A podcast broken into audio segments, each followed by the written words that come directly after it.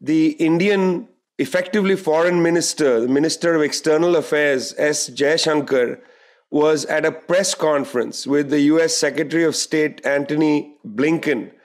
Now, Blinken and Jaishankar were speaking just hours after US President Joe Biden and Indian Prime Minister Narendra Modi had spoken. Um, the main issue on the table was to get India to accept the US position regarding Ukraine. And there was a lot of lecturing going on, I must say, about what India should do, particularly that India should cut energy purchases from Russia. It's got to be said that India, like Japan, has minimal energy purchases from Russia. About 6 or 7% of imported energy comes from Russia. But nonetheless, India um, has quite close relations with Russia and didn't want to take an antagonistic position. The Indian foreign minister, S. Jaishankar, was asked at this press conference, you know, why doesn't India cut its energy purchases? Once again, there was a lot of finger wagging uh, in his face. Now, he's quite a sober man. And he said, what Europe imports in energy is worth looking at. He said, What India imports in a month from Russia, Europe imports in an afternoon. Look into that. His last sentence was, Look into that. I think this is the important thing that for countries like India, like Japan, like South Korea, which have close relationships to the United States, they understand that we live in a world of complexity, not in a world of certainty. They don't want the certainties of Washington, you know, what appear to be certainties of Washington to be imposed on them. In essence, I think these countries, and I'm emphasizing these three because these three have very close relationships with Washington. Nonetheless, all three of these countries have basically suggested that they understand the world is a very complicated place they are motivated by contradictions, how to deal with the contradictions. And they don't want to have a kind of suffocating certainty placed upon them. A false suffocating certainty, I should say. And in a sense, this is what the war in Ukraine is about. It's about a false suffocating certainty that has been placed on Europe. You see, in terms of the security architecture, the United States has been imposing a kind of Atlantic security on Europe since the end of World War II. NATO is essentially a Trojan horse of the United States. It has yoked European countries into its security architecture and has driven European countries through NATO into catastrophic wars in Afghanistan, in Libya, and now, of course, with all this talk about Asian NATO and global NATO. Um, not sure if France and Germany and Italy and others want to really get involved in a conflict in the South China Sea, but nonetheless, that's exactly what global NATO is enforcing. But there's also the economic question. Um, Europe has been yoked into a kind of Atlantic economy where US investment in Europe is minimal. I mean, it's quite stunning to consider that Poland, Poland, a country governed by the right, joined the Belt and Road Initiative in 2019. The Polish government didn't need much convincing to join the Belt and Road. In fact, most Eastern European countries joined the Belt and Road, and so did Italy. Now, in a sense, Europe is facing a serious contest over its own self respect. Is Europe a lily pad, the doormat of the United States, or should Europe naturally integrate into Eurasia? I think this has really been the issue on the table. Natural integration of European states into Eurasia seems to me um, the more rational outcome for European governments. After all, look at the situation Germany is placed in now. Germany is reliant upon Russian energy, reliant. Over 30% of energy comes from Russia. That's a rational reliance. it is far cheaper to buy natural gas through a pipeline from Russia than to buy liquefied natural gas from the United States. So, Germany, like Japan, like South Korea, like India, is caught in the contradictions of the moment, cannot allow these false certainties to be placed on it.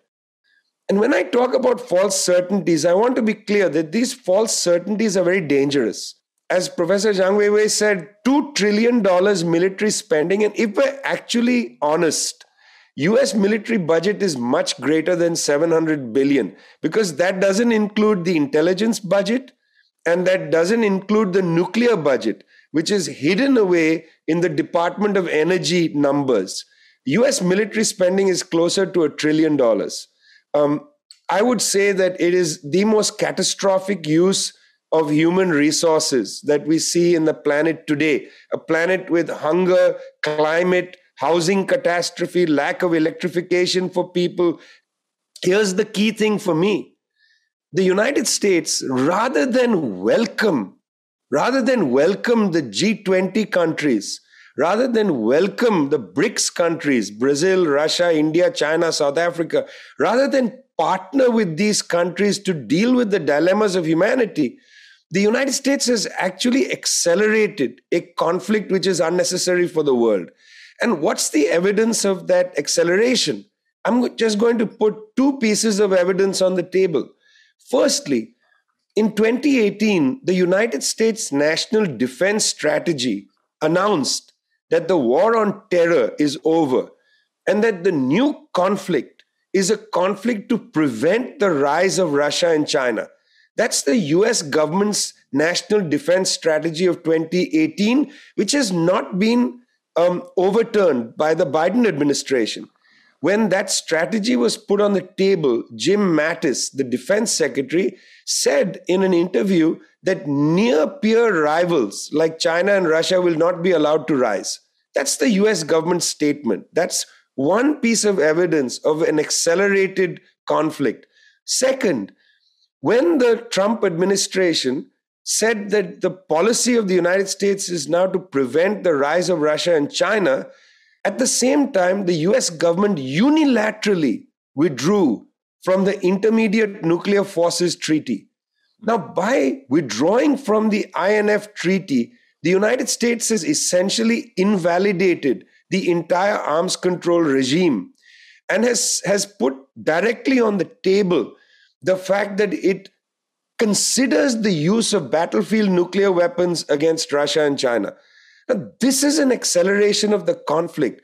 It's this, it's to this that the Russians uh, refer when they talk about the need for security guarantees. What the Russians have said effectively is they would like to return to the table and create a new arms control regime. That's absolutely essential for the sake of humanity. Yes, it's true what Professor Zhang Weiwei said that it is possible that in the near term, new kinds of globalization will emerge, new forms of financial dealing, and so on. But I also feel that the countries of the world, the revitalized non aligned movements and so on that are emerging, the countries of the world don't want to face a choice between a pole called Washington or a pole called the West and a pole called Russia and China. Nobody wants the bifurcation of the world.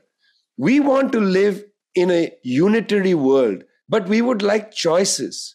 We don't want to live under the yoke of the International Monetary Fund. We would like choices. Belt and Road is providing a choice. So is the People's Bank of China's currency swaps. What we want is a world where the dilemmas of humanity are taken in hand, where hunger is abolished, where we can learn from what the Chinese government did to abolish absolute poverty. We want to get rid of illiteracy. These are the dilemmas of humanity. This new Cold War being foisted by the West, that's not a dilemma of humanity. That's a false crisis. And so we want to deal with real crises. And I think that's the reason why even countries like Japan, South Korea, India, Germany, countries that are not you know, uh, very distant from Washington, are unhappy with this situation. They don't want false dilemmas of humanity to captivate them. They want to deal with the real problems we face. And I think that's why, as Professor Zhang Weiwei said, there is such disagreement over what's happening in Ukraine. Ukraine has opened the door, I think, to a new kind of thinking. And, and I hope our conversation will contribute to that in some small way.